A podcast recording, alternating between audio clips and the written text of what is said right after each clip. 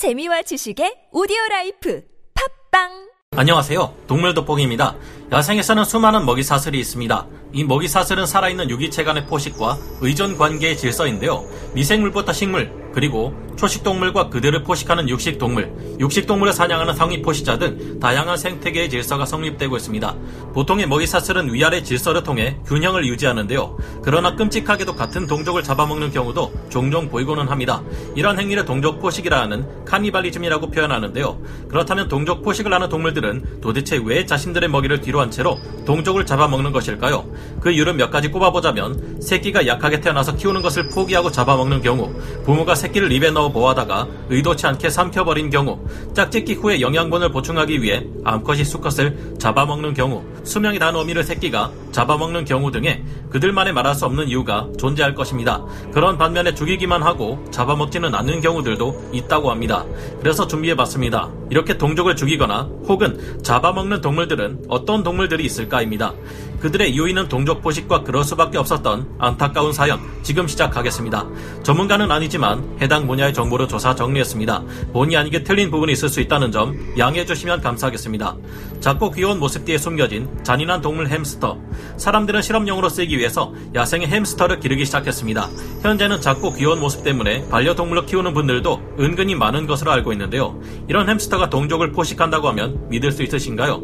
햄스터를 키우는 사람들의 이야기를 들어보면 가장 많이 듣는 말이 햄스터는 자신의 새끼를 잡아먹는다입니다. 햄스터들의 이런 행동은 너무나도 유명하기에 대중적으로 잘 알려져 있는데요. 부모 햄스터가 새끼를 잡아먹었다던가 두 마리를 키우는데 밥을 며칠 주지 않았더니 한쪽이 뼈밖에 남지 않았다던가 하는 말들은 모두 사실이라고 합니다. 야생의 세계에서 부모가 양육을 포기하고 새끼를 죽여서 잡아먹거나 동족의 시체를 먹는 현상은 흔하게 볼 수 있는 모습입니다. 햄스터를 키울 때는 절대 아무 생각이 없이 키우시면 안 됩니다. 사전 지식을 충분히 익히고 키워야 하는데요. 햄스터는 독립적인 특성을 갖고 있기 때문에 새끼가 성숙해진 후에도 좁은 공간에서 같이 살고 있는 경우 새끼를 포식한다고 합니다. 또한 다 큰 성체들끼리의 동족 포식이 있습니다. 햄스터는 한 번 서로 적대 관계를 가진 상대와는 한쪽이 죽을 때까지 싸움을 멈추지 않는데요. 한쪽이 죽으면 살아남는 쪽이 동족을 포식하게 되는 것이죠. 인간과 가장 비슷한 습성을 지닌 침팬지. 침팬지는 문명과 지적 수준의 차이를 제외하고는 인간과 가장 유사하다고 합니다. 인간과 같은 조상을 가진 동물로서 침팬지와 인간의 유전자는 약 90%에서 98% 일치한다고 하는데요. 침팬지의 평균적인 수명은 20살에서 30살이고 자연 상태에서 50살까지도 산 기록도 있다고 합니다. 인간과 유사하기 때문인지 침팬지는 잡식성이고 과일이나 견과류 등을 주로 먹고 살지만 육식 역시 굉장히 선호한다고 합니다. 평소에는 흰개미 같은 곤충을 먹고 살고 있기 때문에 잘 모르는 것일 뿐 그들이 고기에 대한 열망은 대단하다고 볼 수 있습니다. 사실 곤충을 주로 먹는다는 점에서 이미 육식을 좋아한다고 할 수 있고 종종 자신들보다 작은 원숭이나 소형 동물을 사냥해서 잡아먹기도 합니다. 이런 침팬지들은 다른 무리에 쳐들어가 패싸움을 벌이기도 하는데요. 영역 싸움으로 보이는 이 집단 패싸움 안에서 녀석들은 상당히 조직화된 움직임을 보입니다. 이렇게 영역 싸움이 끝나게 되는 순간 그때부터 동족 포식이 일어나게 됩니다. 승리한 무리가 패배한 무리의 일원을 잡아먹게 되는 것입니다. 또한 무리 내에 다른 개체의 새끼를 잡아먹기도 하고 다른 무리의 포로를 납치해서 학대하고 고문한 후에 잡아먹기도 합니다. 침팬지는 고기 앞에서는 진심인 굉장히 잔인무도한 동물이라고 할 수 있는데요. 이런 침팬지들의 행동 양식은 고기를 갈망하는 녀석들의 열망과 같은 먹이를 공유하는 경쟁자를 없애려는 습성이 합쳐져 나타나는 행동이라고 여겨집니다. 동물의 왕 사자, 용맹한 이미지를 가진 수컷 사자는 하루 20시간 이상을 그늘에서 쉬면서 보냅니다. 할 일 없는 백세의 왕인데요. 이런 이유로 게으른 이미지가 강하지만 그와는 별개로 사냥 실력은 굉장히 뛰어납니다. 암사자들이 사냥을 해서 바치는 경우를 제외하고는 대다수의 떠돌이 수사자들은 생존을 위해 먹이를 직접 구하곤 하는데요.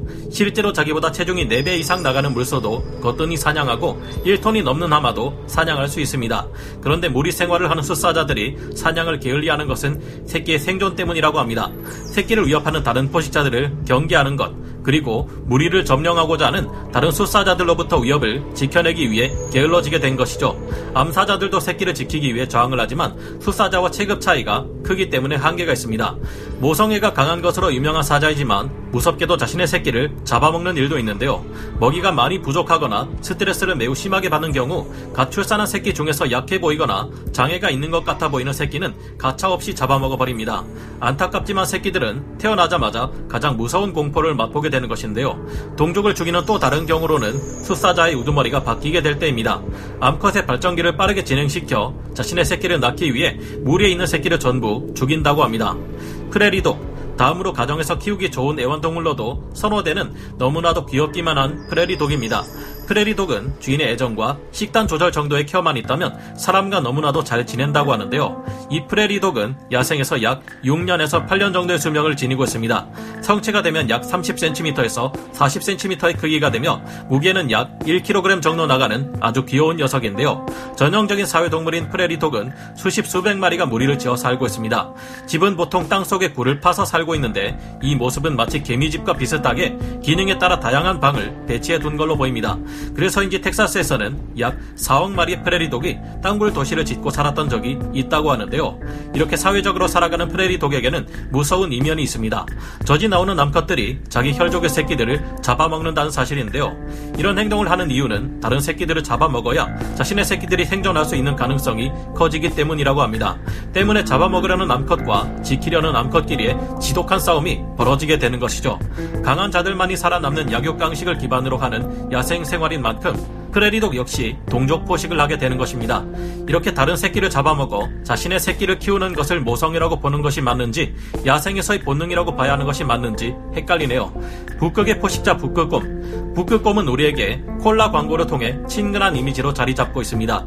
북극 지방에 서식하는 현존하고 있는 곰 중에서 가장 큰 곰으로 다자란 수컷은 300kg에서 650kg 정도이며 825kg에 이르는 거대한 녀석들도 있다고 전해집니다. 북극곰은 주식으로 바다 표범을 잡아먹으며 살고 있고 1톤이 넘는 바다 코끼리도 잡아먹고는 합니다. 또한 발가락 사이에 물갈퀴가 있어 커다란 덩치에도 불구하고 헤엄도 수준급이기 때문에 물속에서 물고기나 갑각류도 먹으며 생활하는데요. 콜라 광고 덕분인지 이미지도 좋고 실제로도 너무나도 귀엽게 생겼지만 북극곰은 어엿한 야생의 최상위 포식자입니다. 포식자인 북극곰은 바다 표범을 사냥하기 위해 빙하를 이용해야 합니다. 그러나 지구 온난화로 인한 얼음 부족으로 평상시처럼 사냥을 할 수 없는 해안으로 있어 생존에 필요한 먹이를 찾기가 어려워졌는데요. 때문에 북극곰의 동종 포식 습성 사례는 오래전부터 알려진 사실이지만 최근 북극곰들의 동족 포식이 점점 늘어나고 있는 추세라고 합니다. 이런 이유로 성체 수컷들은 암컷과 새끼들을 공격하고 암컷들 역시 새끼를 잡아먹고 있는 것이죠. 오늘은 동족 포식을 하는 다섯 종의 동물들을 알아봤습니다. 다양한 이유들이 있겠지만 결국 모든 동족 포식의 이유는 약육강식이자 생존을 위한 처절한 본능인 것 같습니다. 사회적 윤리 같은 것은 존재하지 않는 것이죠. 철저히 우리 무리 혹은 자신만을 위한 욕구인 셈인데요. 이 점은 우리 사람들 역시 동물들과 별반 다르지 않는 것 같습니다. 여러분들은 강한 자들만 살아남는 약육강식의 야생에서의 동족 포식을 보며 어떤 생각이 드시나요? 그럼 오늘 동물 돋보기 여기서 마치고요. 다음 시간에 다시 돌아오겠습니다. 감사합니다. 영상을 재밌게 보셨다면 구독, 좋아요, 알림 설정 부탁드리겠습니다.